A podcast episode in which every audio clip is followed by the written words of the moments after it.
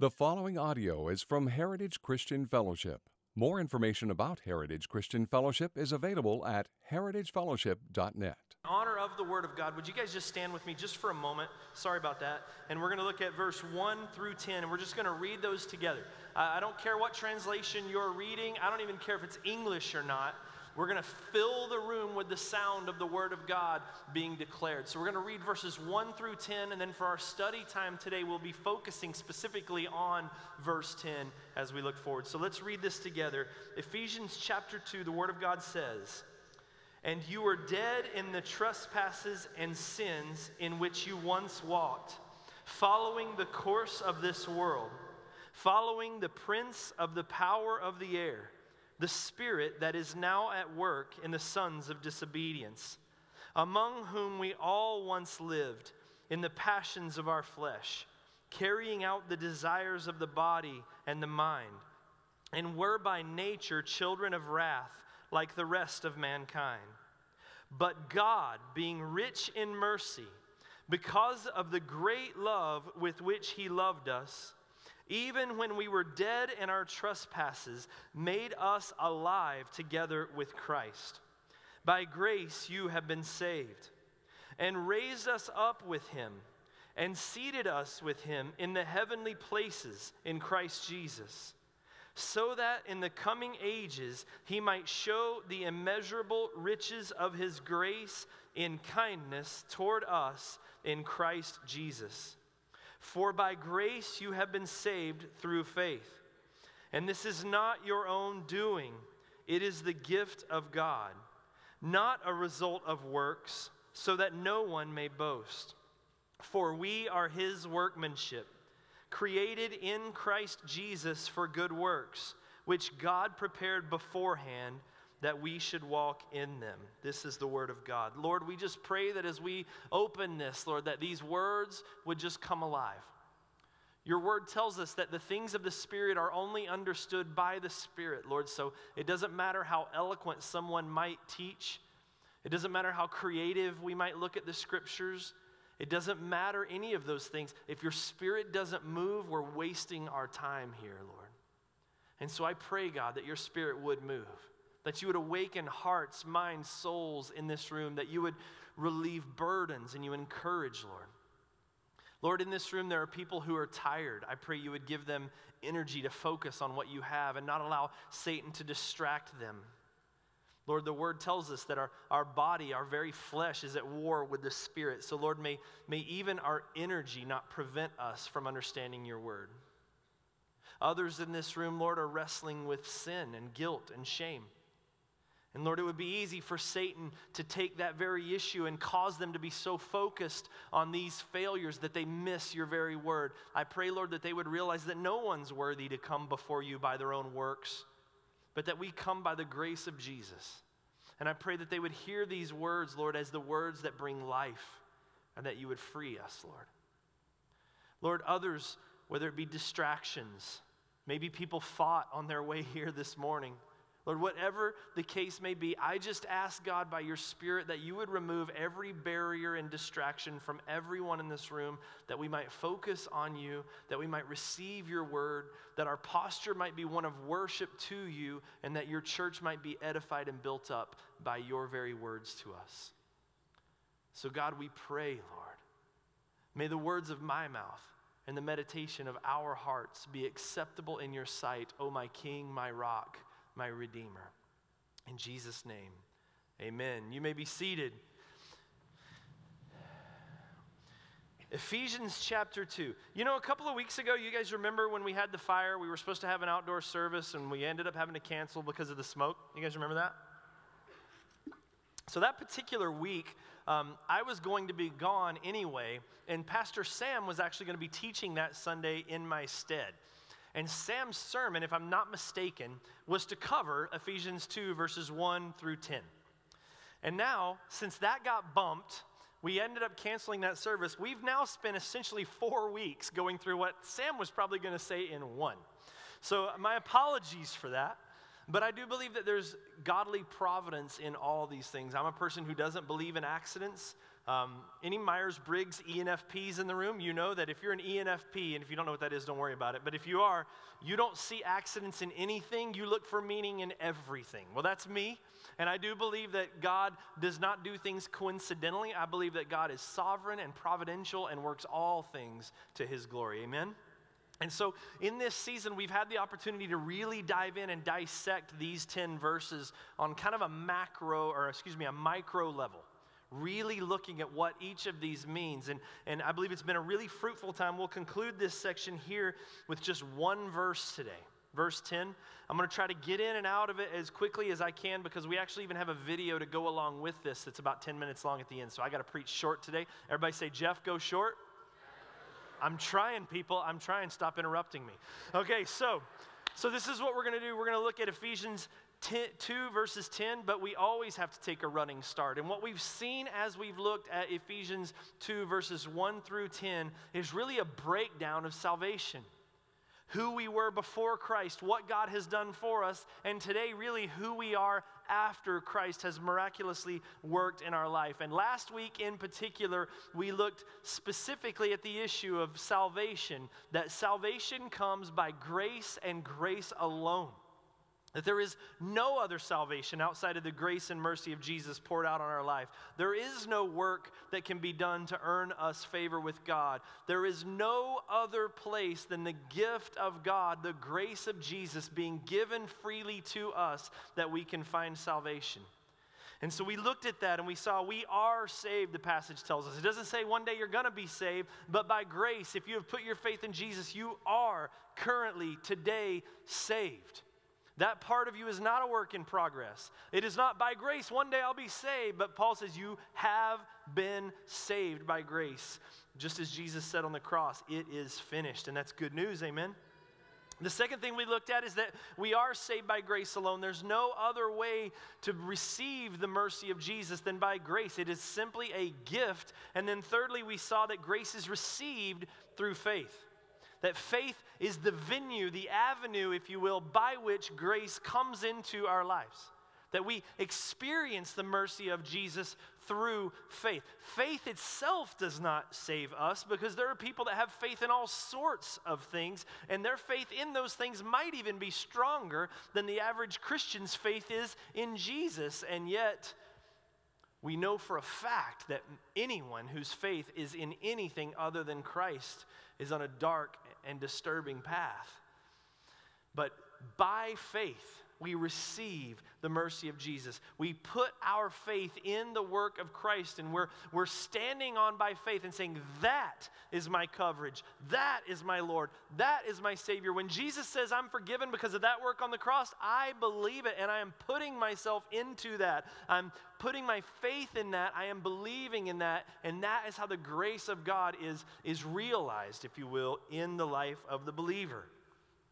And so today we come to verse 10. Because when you think about it, man, we've been studying this stuff big time ever since we started the book of Ephesians. There's so many things we have picked apart, so much that God has done for us, and so sacrificial has God been in our lives. I mean, just consider what He went through to save the likes of us, the likes of us. And so to step back for just a moment and go, okay, I understand that he did this. I understand how he does it by grace. I understand the work he did to do it. It's the cross. I understand how we receive that grace. It's through faith. What I don't understand is this why? Like, why? Why does he go through so much effort? What's the, why me? Well, that's a short sermon. The answer to that's what? Anyone know? I don't know. That's the answer. I don't know. That will be a mystery that we will spend eternity looking into. The scripture even says that the angels themselves will be looking upon this thing in wonder, going, I don't get it. it have you seen this guy? Uh, he barely blows his own nose. I don't know how in the world. Why? That'll be a mystery that we will look at for the rest of our lives. But I can say this why I'm deserving? Well, I'm just not. But why has God saved me? Well, there is a purpose to the salvation that God has given us. And we see this in this text today. What is the Christian view about works? Think about it. We have looked at, really, all the way back since starting the book of Galatians, probably a year ago, we have hammered the idea of legalism and works, have we not? Man is saved by grace, not by Works do not save you. It's in Galatians, it's in Corinthians, it's in Romans, it's in Ephesians. It is clear through Scripture that works do not save you. So, so what should the Christian view then be of works? Well, some people would go, listen, works is clearly not part of salvation, not part of God's plan. Therefore, Christians should have nothing to do with works. There, there's an actual branch or segment, if you will, of Christianity that's referred to as antinomianism. That's the seminary word for it, antinomianism. And what, what it means is an antinomian is someone who says, look, effort, works, any of those things that we do, and by works, what we're talking about is just things done with the goal of obedience and service to God, whatever that could be, from moral living to serving others, whatever that might be. And so an antinomian would say, since clearly works is not part of the program of God, it says grace by works, or grace not by works, so that no one would boast. Clearly, that's not it. So, therefore, anything that any believer does that involves work or effort is not part of the program of God, and we should not do those things.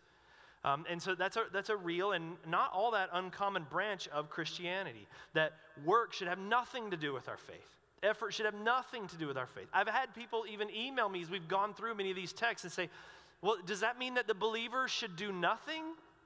If works has nothing to do with our faith and we're saved by grace and it doesn't matter what we do, then does it matter what we do? Well, an antinomian would say anything that involves effort is apart from grace and is therefore not part of the program of God. Well, I don't know, I don't, I don't know about that. I mean, let's take, for example, the words of Jesus himself, Matthew 7, verse 21. We've got a slide for this if you'd put it up. Jesus says this Not everyone who says to me, Lord, Lord, will enter the kingdom of heaven, but the one who does the will of my Father who is in heaven. Huh. Jesus. Have you read Paul? Because Jesus, it looks like you're saying that works saves. Paul's saying that we are not saved by works but by grace alone. But then Jesus comes and says, No one's going to be in heaven unless they do the works of my Father. It definitely doesn't sound like antinomianism, that's for sure. And then right after that, Jesus tells that famous story that many of us know really well. If you've been in Sunday school for more than half an hour, probably in your life, you've heard it. The wise man builds his house upon the rock. What is the rock? Well, when Jesus is teaching that story, he says the wise man is the person who hears and does my word. So the person who does the work of the Lord, eh, not just hears it, not just believes it, but does it is the person whose house is built on the rock that survives the storm that, that exists and is clearly given to show a picture of the follower of Jesus Christ. So, how do those things work? And how would the antinomians who go, well, if work's not part of grace, then we can't have anything to do with it? Well, Martin Luther himself actually had a famous quote one time. He said, Human nature is like a drunk guy trying to get on a horse. That the drunk guy trying to get on a horse inevitably, whoo, right off the other side, boom, falls. But then when he gets up, he's got to get back on the horse again. And now he's so careful not to slip off the other side that he ends up falling back off the other side. It, the idea being this is that human nature has this uh, proclivity towards the pendulum effect. We're either way over here believing these things here or doing this over there, or if it's a bad experience or we don't believe it or something, then we swing way over here to another extreme. Billy Joel, thank you. Over here. Any Billy, I don't know why I go to extremes. Did I just show my age? I'm sorry. But um, but that's the idea. We tend to be one extreme or the, or the other. And in reality, Scripture, let's just be honest. Can I, I'll just be really honest with some of you guys about this. Scripture is much more nuanced than that. Um, the legalist in general is always going to struggle with a lot of different things in Scripture because when you try to find really clear black and white lines in every single thing you do, there are areas that you come into where maybe it doesn't seem as clearly defined as you thought. Maybe it's not just all or nothing or one or the other. Maybe there's actually a balance to be held here. We've talked about this recently in great, in great length when we talked about the issues of election and predestination in Ephesians chapter 1. That you have two different schools of thought regarding Calvinism and Arminianism who have constantly fought for centuries over who's right about this opinion when Scripture clearly is much more nuanced than just some absolutely well defined, no problems, no questions kind of philosophy. And Paul himself, who wrote the text, specifically uh, Romans 9, 10, and 11, which is held up as the most defining text in all of Scripture regarding Calvinism and Arminianism, At the very end of it, he even comes to the conclusion and says, Lord, your ways are beyond tracing out. In other words, I'm doing the best I can, but you are a mystery God. And we can't understand every single thing. It's where faith even comes in and just trusting God and allowing God to speak into our own lives. And so, what is the Christian view regarding works? How should those things be viewed? Well, in Ephesians 2, chapter 10, it says this For we are his workmanship, created in Christ Jesus for good works, which God prepared beforehand that we should walk in them. Now, no Bible verse is on an island. The first three rules of real estate are what?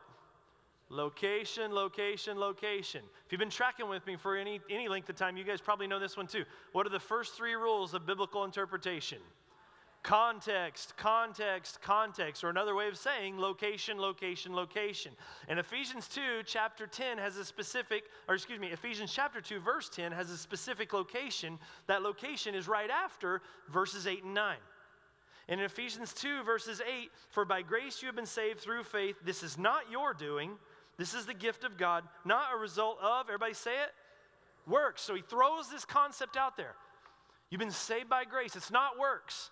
And then the very next verse, the issue of works comes up again. That's not accidental. That's not a coincidence, and that's not Paul forgetting what he just wrote. He comes in and then says, Speaking of works, we are his workmanship created in Christ Jesus for good what? Works. We're not saved by works, but we're created in Christ or saved for works. This is a purpose statement.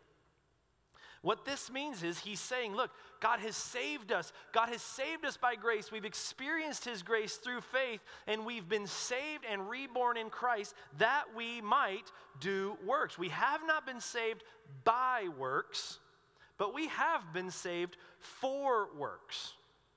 The work we do has not reborn, remade us. We have not been made new by our works, but when God has regenerated us, when He has changed us, when we've been born again, we have been born to works. We've been created in Christ that we might do this. Works is not the avenue to salvation, but hear me on this works, and again, we're defining works as anything done with the goal of obedience and service to Christ.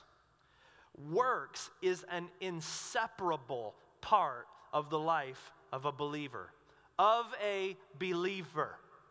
The person who has been saved, works cannot be separated from their life. It is not an inseparable part of the avenue to salvation for the unbeliever, but works, service, obedience to God is an inseparable part of the person who has been saved. In fact, the book of James goes even further. I mentioned Martin Luther earlier. To us, Martin Luther is a very important historical figure because Martin Luther was the guy who is credited for sort of kicking off what's known as the Reformation. Before Martin Luther, Christians, Catholics, Protestant, all one group, with the Catholic Church being the one who was the head over all things. And the Catholic religion was strongly a works based salvation. You must do this and this and this and this, and these are the things you must do to be saved. And the Catholics would never say, like Ephesians says, you are saved. The Catholics would say, make sure you're doing this that you may be saved. It's a completely different philosophy, it's really a completely different branch. And so Martin Luther came along and was just blown away by the grace of God. And he wrote his, I think it's 97 thesis, and he nails it to the wall of a church. You can read about the story, it's a historical thing. And the Reformation begins after that.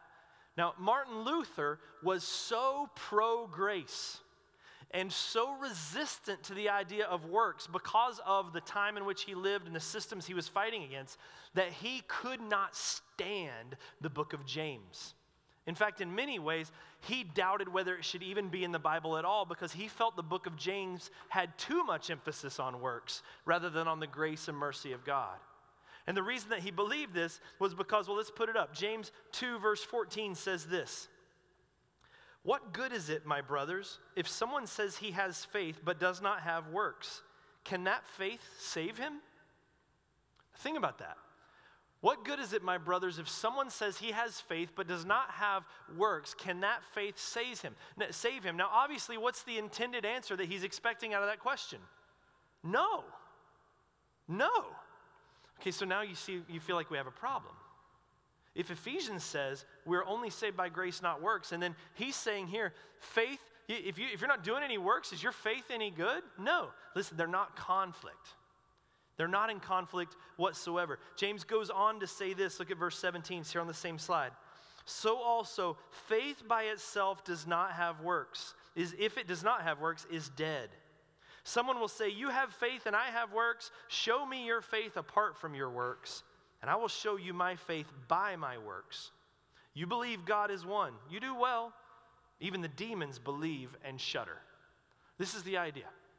James is not arguing against what Paul says with regards to salvation by grace. James would say the exact same thing, but what he does say is this anyone who has been saved will have works in their life. God has changed them and called them and in following Jesus, your life is going to start looking significantly different than the life of the person who doesn't.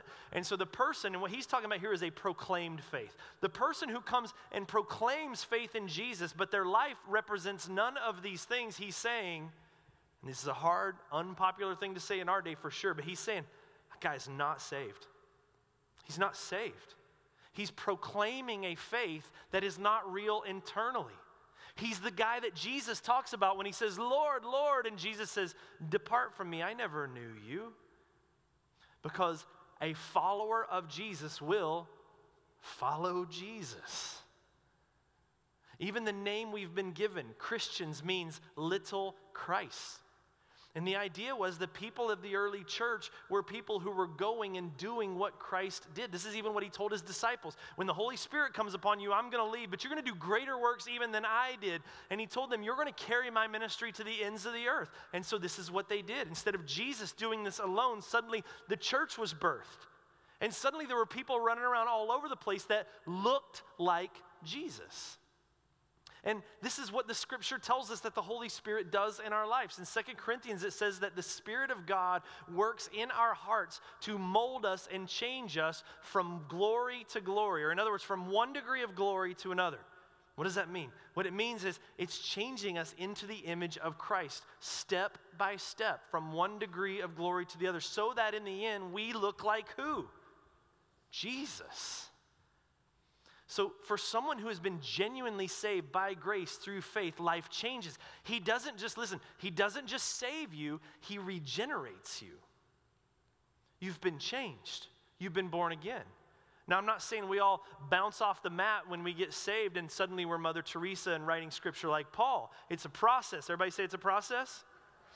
And when are we done? Heaven.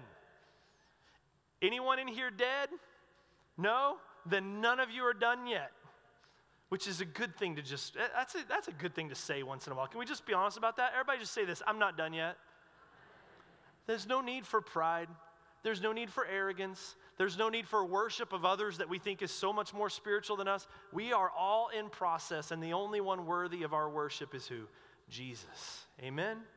So we're not done yet. It's a process, but it is a process. And so once you've been saved, your heart has been changed, you have been born again, and works is now inseparable. You've been made alive in Christ. James goes on to say, James 2 26, for as the body apart from the spirit is dead, so also faith apart from works is dead. So you see, you can't have both. You can't have God saying that faith in Christ has made you alive in Christ and at the same time have no works. Your life looks no different. You're doing none of that. You're not trying to follow, honor, or serve God in any way, but you're claiming to be alive. James would say, no. Such a non, such an unpopular, what's the word? Unpopular, that's the word. Such an unpopular message today, but this is what the scriptures clearly teach that there is a difference between an actual saving faith and a merely proclaimed one. And we are warned man, hey, work out your salvation with fear and trembling. Think about it. Take stock of your lives. Uh, do you see that you have been changed? Now, now, what we tend to do is look internal, and when we don't find perfection, we just start beating up on ourselves and go, clearly, I'm not saved. That's not the idea. The idea is, is your love for God growing? Are you desiring to serve Him more and more? Are you desiring to follow Him more and more? Do you have love for God's people, love for God's word? Are you finding that, that more and more, maybe not perfect like you should be, maybe not even on the schedule you would think you should be for yourself? We never are. But can you look at yourself before Christ and look at yourself now and say, there's something different though? Because if you can't, you've got, you've got some work to do. No, that's a bad way of saying it, isn't it? Work to do. You've got some thinking to do. You've got some work with God to do. You've got to look at these things. This is why the scripture tells us over and over work out your, your salvation with fear and trembling. Make sure you're worthy of the calling that you've been called. If you've been saved, your life looks different, and works cannot be separated from the life of the believer. They don't save us, but once you're saved, they're there. As has been said before, faith alone saves, but a faith that saves is never alone. This is one of the, the gifts God gives us even to test our faith and see where we are these things. We are his workmanship, created in Christ Jesus for good works. James will go on to say, or says actually before chapter 2, he says in verse 1 Be doers of the word, not hearers only, deceiving yourselves. To just proclaim faith and not have this thing being lived out in your life, you will fool yourselves. And I can tell you this much as a pastor, that is my, my greatest fear, bar none.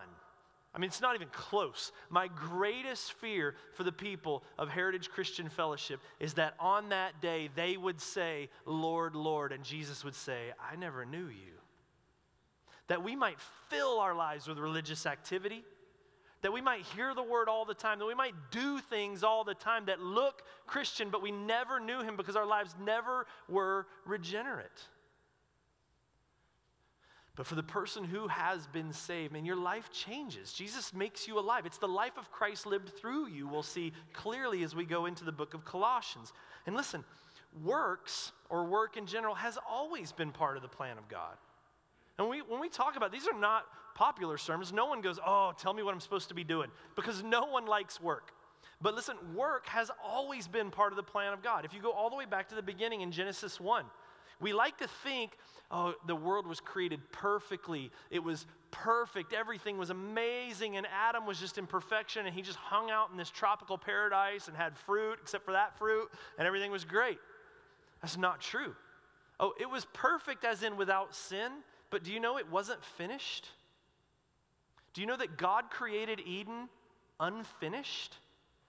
That he created Adam and said, This is what you're going to do. You're going to subdue the earth and fill it. He gave Adam a job.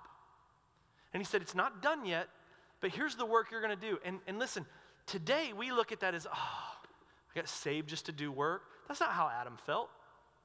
For Adam, it was an opportunity to participate in the ongoing work of God, to be able to walk with God, serve God, work with God, be part of God's work on earth.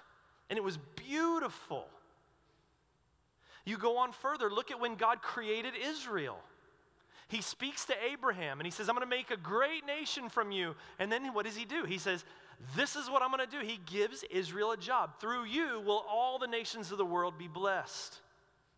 And throughout the Old Testament, there is over and over and over descriptions of what God called Israel to do to serve the poor, to serve the orphan, to serve the alien, to speak of Him, to glorify Him, so that other people, the whole goal was that as Israel served God, worshiped God, and did, if you will, the work God had called Israel together to do, people would learn of Him.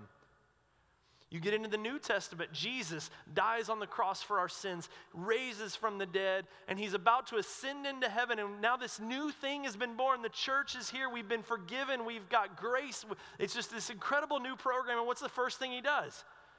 Hey, guys, Go ye therefore into all nations, making disciples, baptizing them in the name of the Father, Son, and the Holy Spirit, teaching them to obey my words. He gives us a job.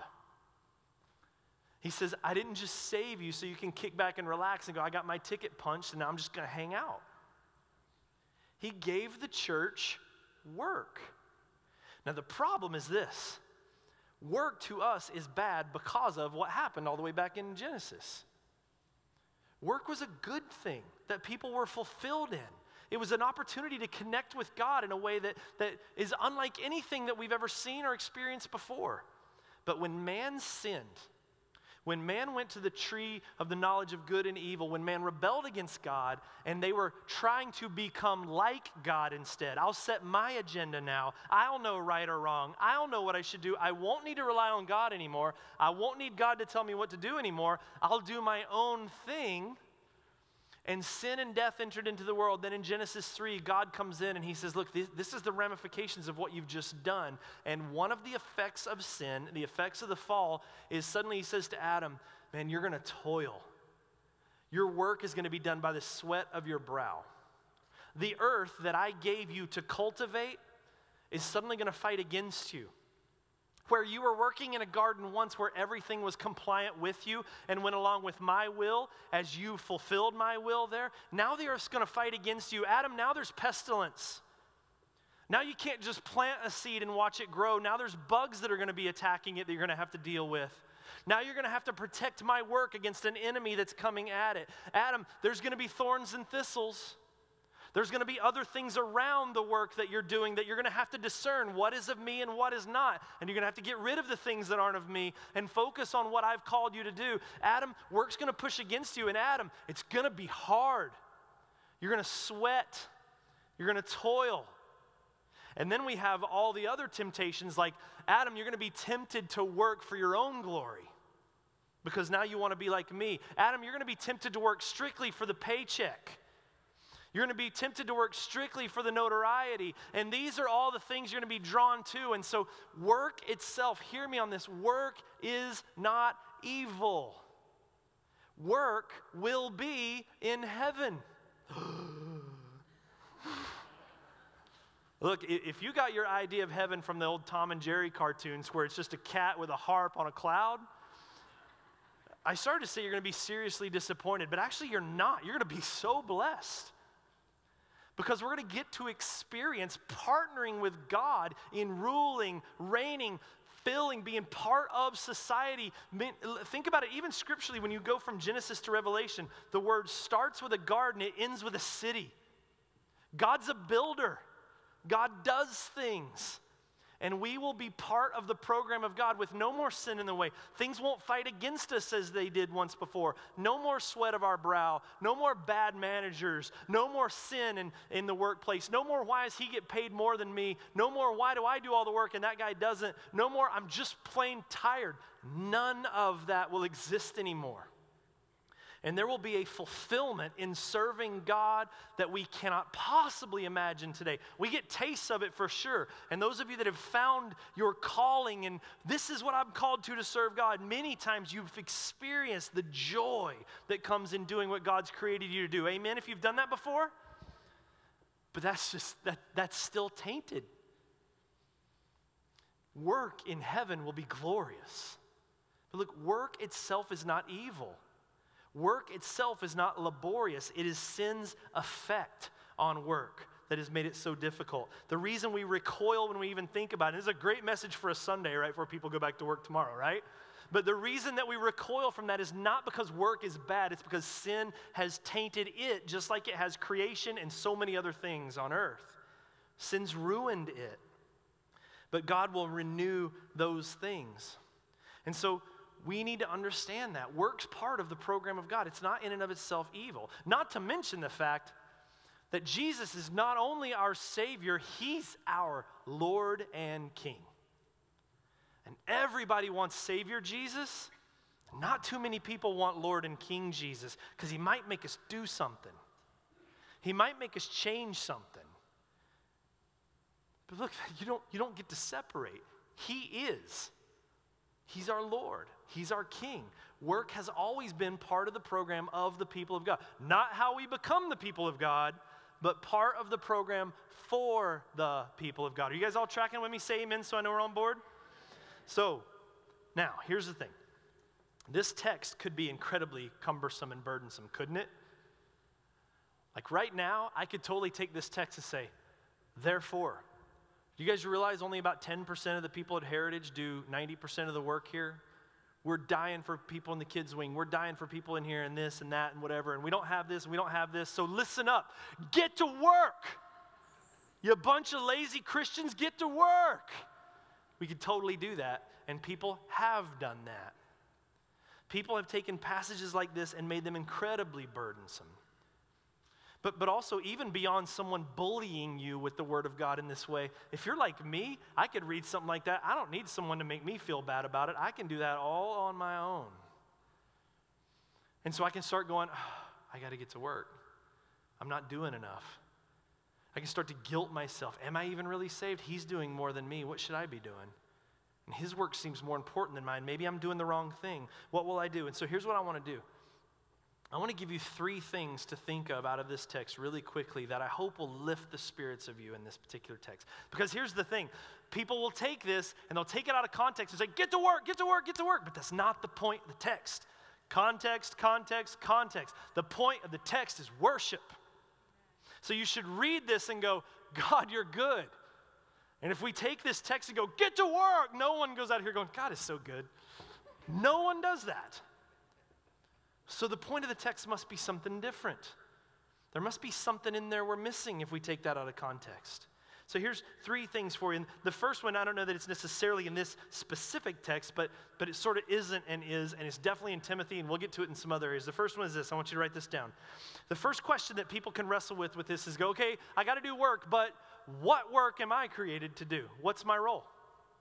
You're telling me, Jeff, that a Christian does work. So what am I supposed to do? I don't know what I'm supposed to do. You figured it out. You're preaching. Great. What do I do? And there are people that I've seen, and I've done this in different areas in my life too, so I'm not pointing a finger here for sure. But I've seen so many people waste so much time and so many years and so many resources sitting back and doing the uber spiritual thing. God, I get it. I'm going to work. Show me what I am to do. I don't think he's showing me today.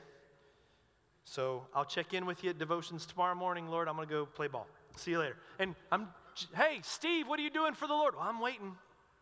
I'm waiting for him to show me. I'm praying about it right now, and I'm waiting for God to show me what it is I'm supposed to do.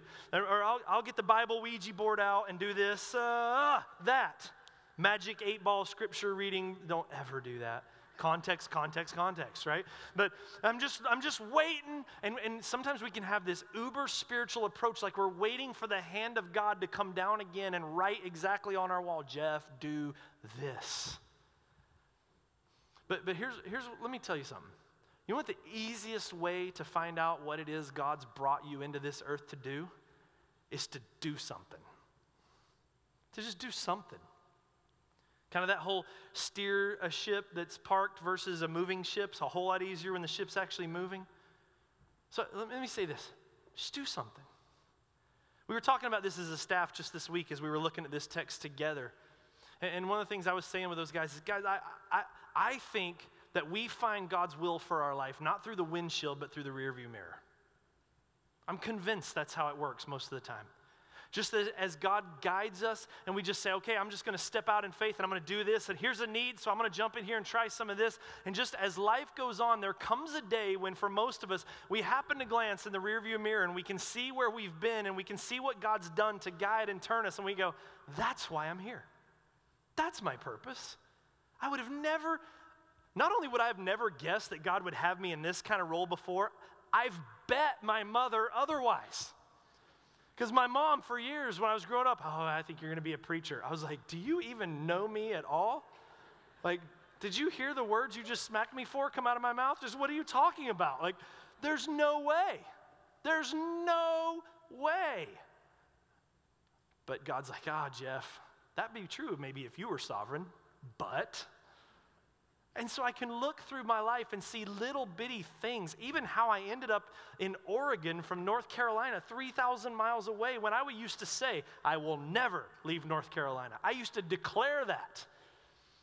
But now I can look in the rearview mirror of my life and I can see the little turns and circumstances that God used in my life to guide me and direct me to what I'm doing now. Now, what I'm doing now, there, there, there's another, I probably should have included this on the list. Sometimes there can be a misunderstanding that when you find God's will for your life, you'll know because it's so easy to do. Not true. Was Christ's work on the cross, which he came here to do, easy? No. In fact, a lot of times you're going to know it's what God called you to do because it's hard. A lot of times, if things are going too easy, you might, you might look around and go, maybe I'm just going with the flow instead of against it.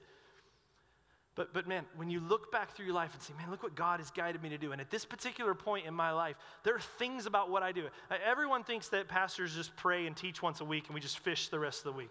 I so wish that was true. Someone even asked me recently, like, you're always posting all these fish pictures on Instagram. Do you fish every day? And I had to reveal my dirty little secret.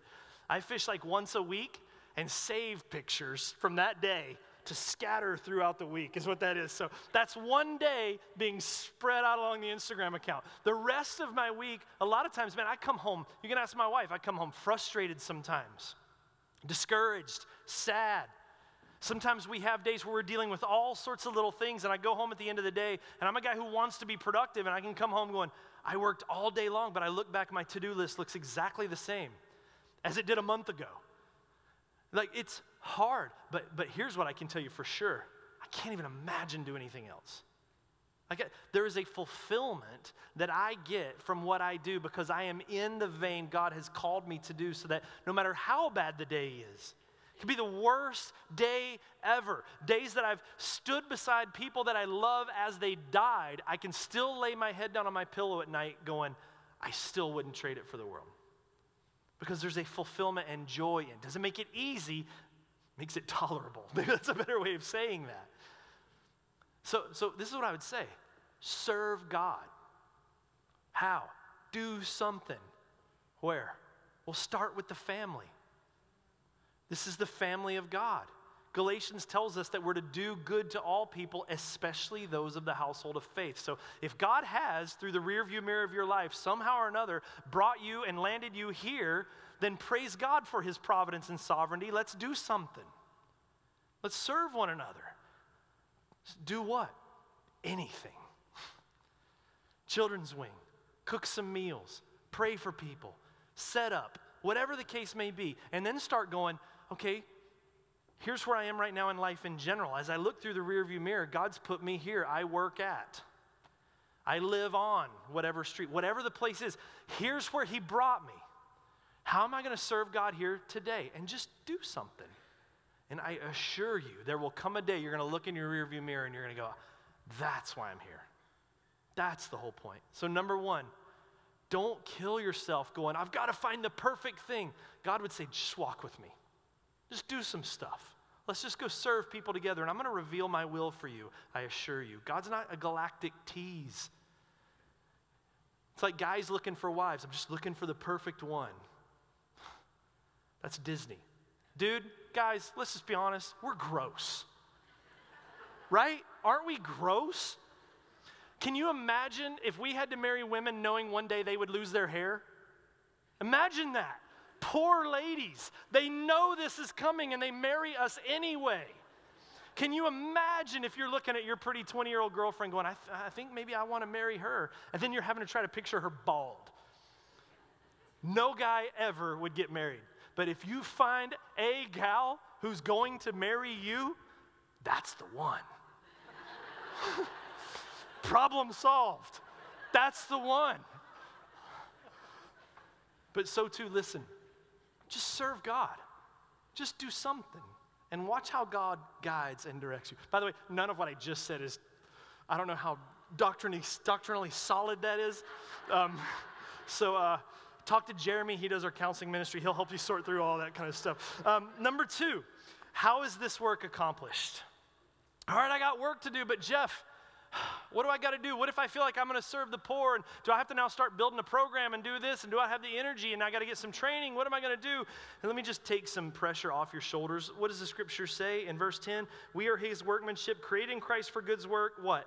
Which God prepared beforehand that we should walk in them.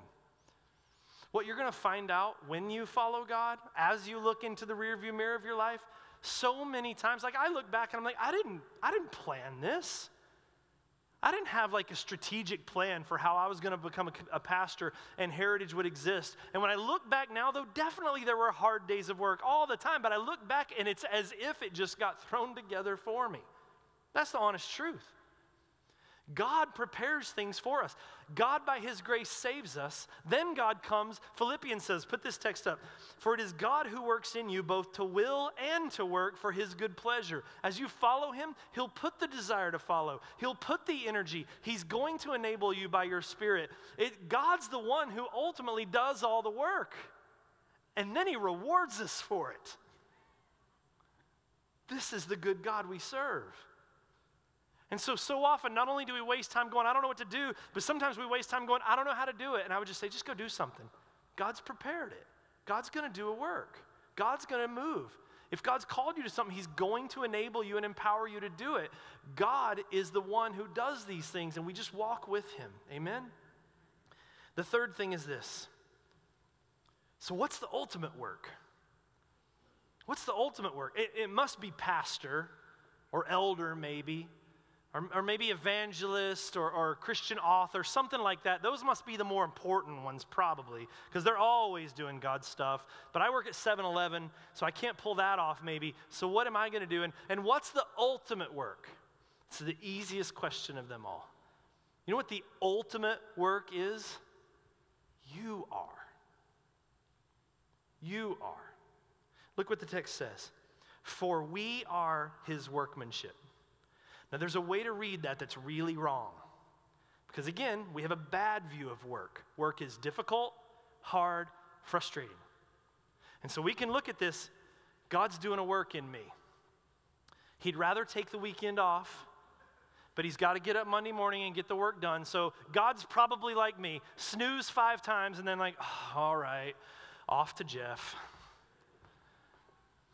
And Jeff doesn't work with God real well all the time. So God gets frustrated with Jeff. Jeff, seriously, again, will you just hold still? Will you hold still? Jeff, what are you doing? Come on. I was trying to trim, trying to trim hair out of my dog's back feet. And it was this constant, over and over and over. And I lost all sanctification for about two minutes right there and wanted to kill the dog that I love so much. That's how God looks at me. Jeff, I got work to do. Be still. Stop it. Be still. Knock it off. Be still. Stop it. Oh, why did I pick you? that is a view of work that is tainted by sin. God is not tainted by sin. When it says workmanship, the word there is poiema. It's been translated poem. It's what we get the word poem for, but it's a much bigger word even than that. It means piece of art, whether that be music, painting, drawing, poem. The scripture literally says you are God's piece of art. Think of it in the context. The context of the passage is Paul talking about the work God's done in us to save us. And he says, You are his masterpiece. That as you have been changed by grace and now you're a child of God, that is the greatest work ever.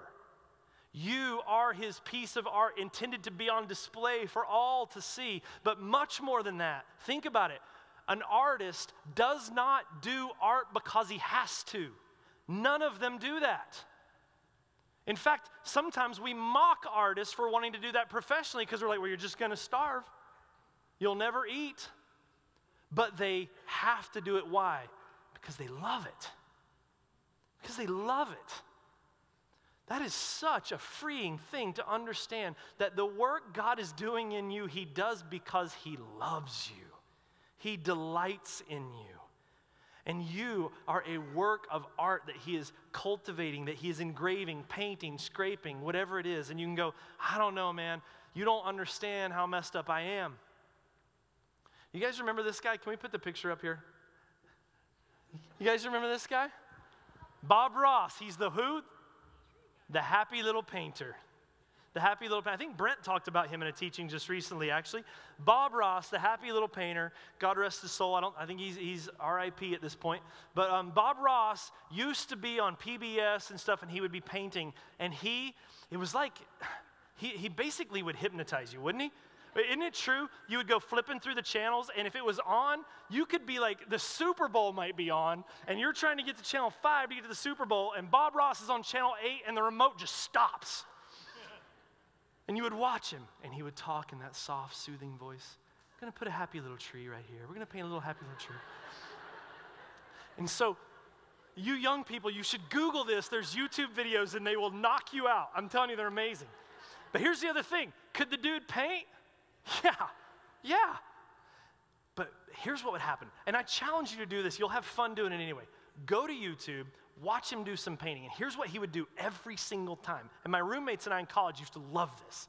So he would be painting, he would do a painting like this, and there's this beautiful backdrop with the clouds and the sky and mountains, and it, it looked like a masterpiece already. And he's not done yet. And it'd be like this blue, gray, all this stuff. And then he would dip his brush into like brown some like dark color, and he would go, boom, and we would watch it go, ah, oh, he messed up. He just ruined the whole painting. Look at this blotch. And here's this gorgeous painting with these mountains and rocks, all this stuff, and this just blop of black right in the middle. And we say, Bob.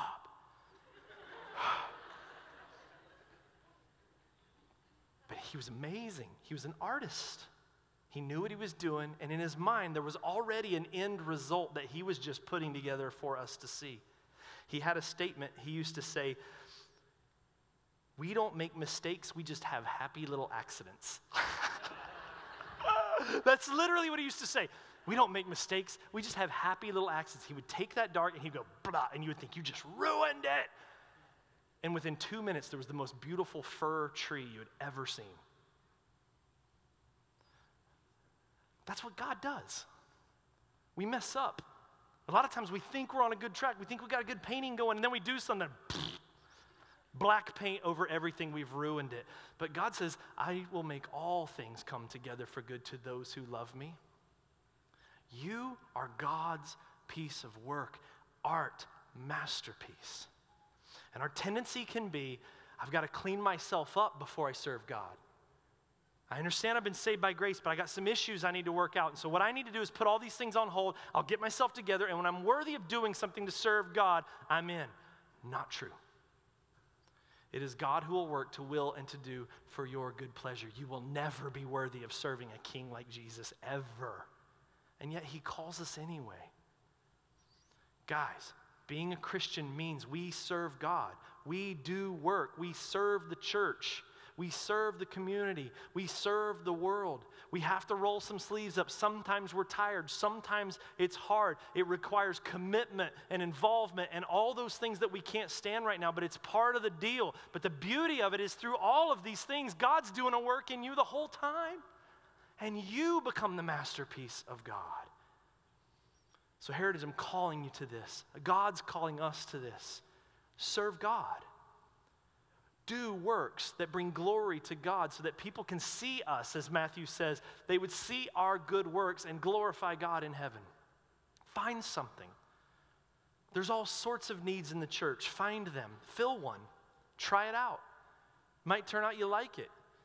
I would have never guessed that I would be starting out in children's ministry, and that's the, the avenue that God would use to bring me into a uh, pastorate. Would have never guessed. But you know, you know what happened? Serving in the kids' wing became like like air to someone who is suffocating. I would work all week struggling in a job I couldn't stand and found that I would go serve God by ministering to some first through third graders, and it was joy. Do something, serve God. But, but at the same time, listen, He's doing a work in you. And so understand something. And again, this, is, this goes back to that pendulum thing, right? Because we talk all the time. It's not about us, it's about God, right? We are not God, He is. We don't exalt man, we exalt God. And there's ministries and teachings and teachers all over the place that everything's about men. You can do it, you're the man. This is what God's all about you. And it's heresy, it's not true. God is the one to be exalted, no one else. Amen? But He loves you. We may not be the point, but we are the object of His love. And it is not sinful to stop for a minute and just revel in the fact that God delights in us. That He says, Jeff, you're my piece of art. I'm pouring myself into this, I'm putting my own energies into this. I love you. No one does art because they have to. They do it because they want to and because they love it. Will you bow your heads and let's pray?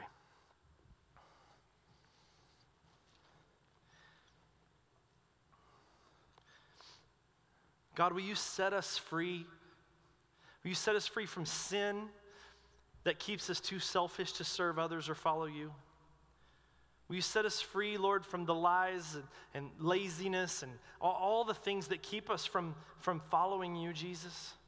And will you set us free from that voice of the enemy that tells us that we don't have time, that we're not good enough? But more than anything, God, may we understand and be reminded again of the beauty of your gospel. That, Lord, we were a mess. There was no beautiful backdrop even to begin with. We were just a mess, Lord, but yet you chose us. You loved us. And Lord, you sent your Son to work, to serve, Lord, that we might be saved. May we understand who we are in your identity, in your economy. May we understand that we are the apple of your eye, that, Lord, you delight in us, that you love us, that you call us now children, sons, daughters, friends, and coworkers. And I pray, God, that we would, that every person here first would find you. Or there's people in here that don't know you. I pray, Lord, that you would use, Lord, your spirit to invade their soul even now and literally, Lord, bring them down. Help them to know your grace and mercy, Jesus. And then, Lord, help us to get beyond consumer Christianity that's so prevalent in the world today. Help us, Lord, not to keep our eyes upon ourselves. God, may we keep our eyes upon you and may we find the joy of serving you. And may all this be just a sacrifice, Lord, of praise and worship and honor to a God who has been so, so good. In just a moment, we're going to be worshiping the Lord. If you don't know Jesus, today's the day. Today is the day of salvation. If you're in that camp where you go, I, I, have always said it, but I'm, man, I'm not sure, Jeff. When you make me think about it, I'm just not sure. Please come.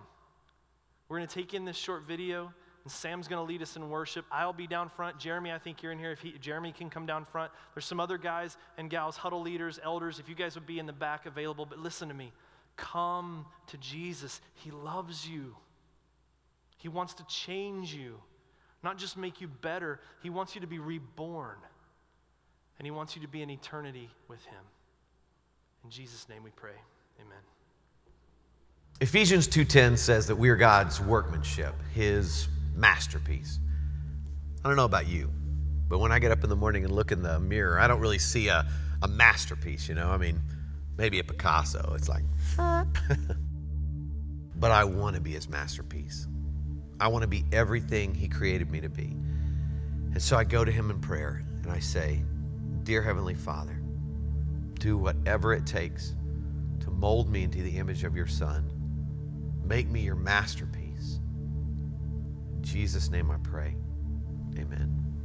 Hi, Whoa, who are you? I'm God. You said the prayer, so here I am. You're not God. No, I am. You said the prayer. That's how it works. Okay, okay. If you're God, then uh, make it snow in here. You know what? I really don't want to make it snow in here because it'd get kind of yucky. Yeah, you're not God. Why do you say that? God wouldn't say yucky. I do. It's a Greek word. Oh. Okay, okay. Um, if you're God, what does Lamentations 15:9 say? Lamentations is only five chapters. It's a very short book. Oh, why was it so short? I was tired of lamenting. Oh. Okay, okay. If you're God, who's going to win the World Series this year? I'm really not into playing games. Why are you so much into playing games? You are God. What gave it away? You answered my question with a question. I did? yeah, I do that. Don't I? I did it again. Step right up. Here we go. Okay. All right. Hey, what are we doing? I'm going to make you into my original masterpiece. This is the process. Oh, okay, got it. Yeah. Wait, wait. What are these about? These are the tools I'm going to use to make you into my original masterpiece. Okay. Hang on. Yeah, I thought you were a carpenter. that's my son. Step right up. Here we go. Okay. Oh, hey, God. How do you know what to chisel away and what to leave? I take out everything in your life that doesn't belong there, kind of like dead weight. Ooh, speaking of dead weight, could you chisel right here? It showed up when I was in my 20s and grew around and became back fat. I don't even know why you created that, but I can't get rid of it. I mean, I've tried everything. Like, I tried running, I tried lifting weights. My wife actually talked me into trying Pilates. That was awkward, but I can't get rid of it. So if you would just chisel around here, and then, you know what, if you chisel a line right here and maybe four to five, maybe eight lines right here, that would be awesome. Hmm, you're funny. You made me that way. I also made the platypus. With a platypus. All I'm saying is, most of my children, when it comes to this process, they just want to talk, but they don't want to do the work. So, do you want to talk or can I chisel? Talk, chisel. No, talk, no, no, no, no, no. I choose the chisel. All right. Through my Holy Spirit, I'm going to bring up things in your life that I want you to work on. Like your anger. I created the emotion, but you use it in the wrong way. Um, you compare yourself to others instead of me. You tell little white lies because you want to people please. You're lazy, but you try to fool everybody by looking really, really busy. You have a problem with lust? Time out. I don't really have a problem with lust. You don't have a problem with lust. No, I can do it anytime I want. Hang on a second. I mean, I, I, got to admit, I, mean, I feel like you've been doing some great work, and I'm looking pretty good right now. All right, when you look in the mirror, who do you see? I see me. Okay, then I need to keep chiseling away because ultimately you and other people need to see my son. Okay, don't misunderstand me. It's just um, when I look more like Jesus, people get uncomfortable around me. I mean, even my church friends, and they're like, "Oh, you're holier than thou," you know. And, and I don't, I don't think I'm supposed to make people uncomfortable. So what you're saying is you'd rather play God in certain areas of your life than for me to be God over your whole life. that is not what I said. That's what you meant. Yes, it is. Um, it's hard to talk to you. You know everything that I'm thinking. I'm just saying you've done some great work. Maybe we take a break, a sabbatical from each other. You know, I'll stay right here, and then you That's know. That's just it. You never just stay right there. You're either moving toward me or away from me, but never you just stay. What you're doing is called control. Do you want to control things in your life or can I chisel? Control, chisel, control, no, chisel. No, chisel, chisel. All right. But can we chisel where I want? That's called control. Oh, okay, I'm sorry.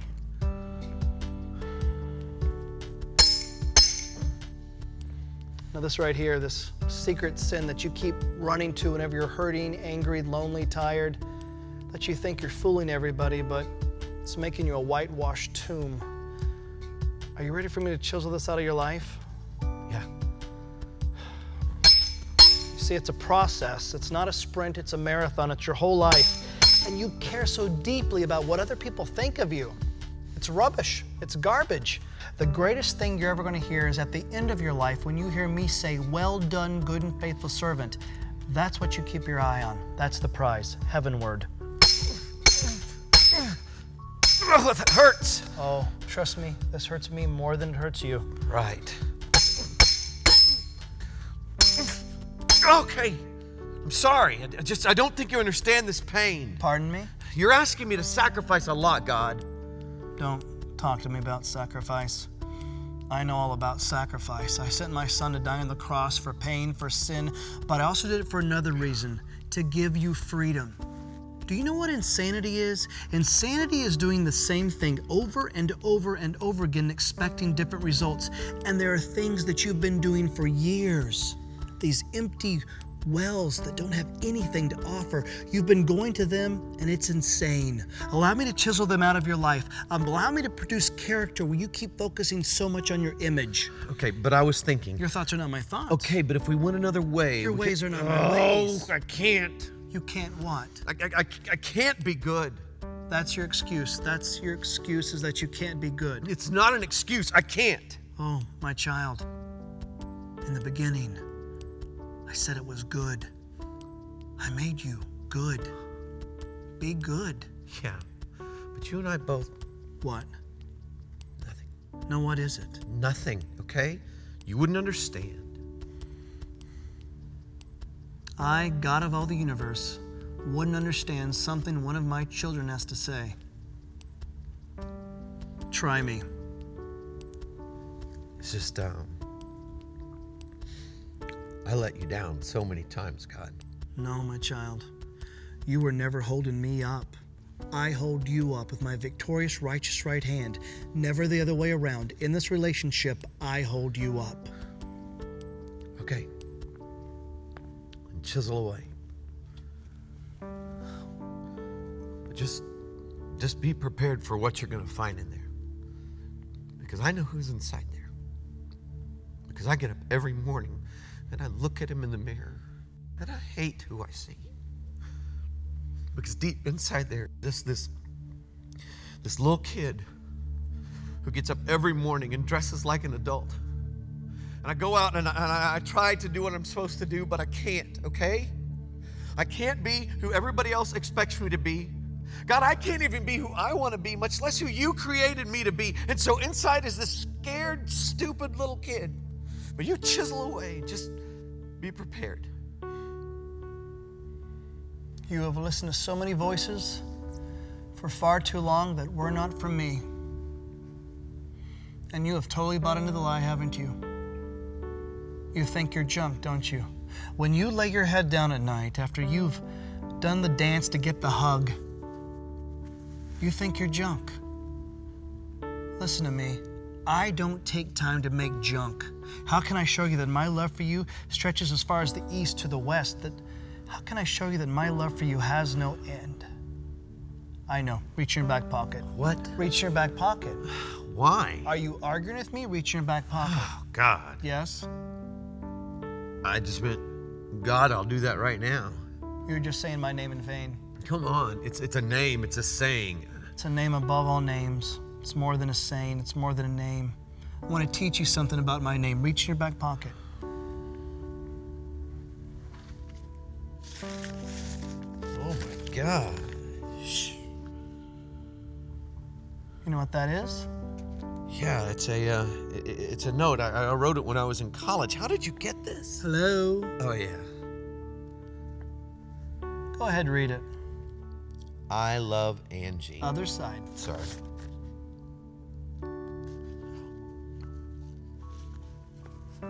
Dear God, did I hear you right today? Did I hear you say that you love me? Even though you and I both know I messed up so many times. Did I hear you say you want to use me? And I feel so useless.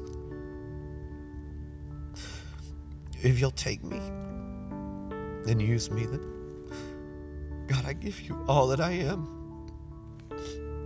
Take me. I love you, God. I love you too. And I love you too much just to leave you where you're at. This salvation that you hold, I don't want it to be some sentimental gush or some head knowledge. I want you to work it out in every detail of your life. And when problems come and chaos happens, don't look at it as a, as a prison, but look at it as a father disciplines his child. A father disciplines the ones he loves. I know, but it's going to be tough. Yes, but you bought into the lie thinking everything was going to be easy when you gave everything over to me. There will be trouble in this world, but be of good cheer. I've overcome the world. I want you to do something. I want you to look out there and I want you to say, Tommy is God's original masterpiece. Tommy is No, not the way you see yourself or you try so desperately for others to see you, but maybe for the first time in your life, the way I see you, the way I created you.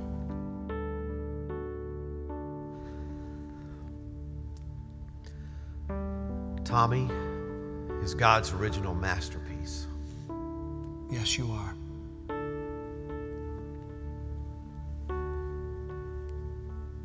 And so are you. God doesn't make junk. You are an original masterpiece.